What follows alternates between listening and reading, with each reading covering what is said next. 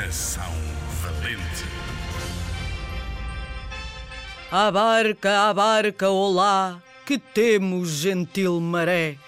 É assim que começa o Alto da Barca do Inferno, uma das mais famosas obras do grande Gil Vicente. Ah, desculpa lá, será que podes explicar isso melhor? Que eu não percebi nada. Ah, sim, tens razão. Vamos por partes. Gil Vicente foi um poeta e dramaturgo português. Dramaturgo significa pessoa que escreve teatro. E um poeta, bom, isso tu sabes. Pessoa que escreve poesia, exatamente. Gil Vicente não só escreveu imensas peças de teatro, como é considerado o pai, sim, ouviste bem, o pai do teatro português. Se não fosse o Gil Vicente, muito provavelmente não havia tantas peças de teatro para veres em Portugal.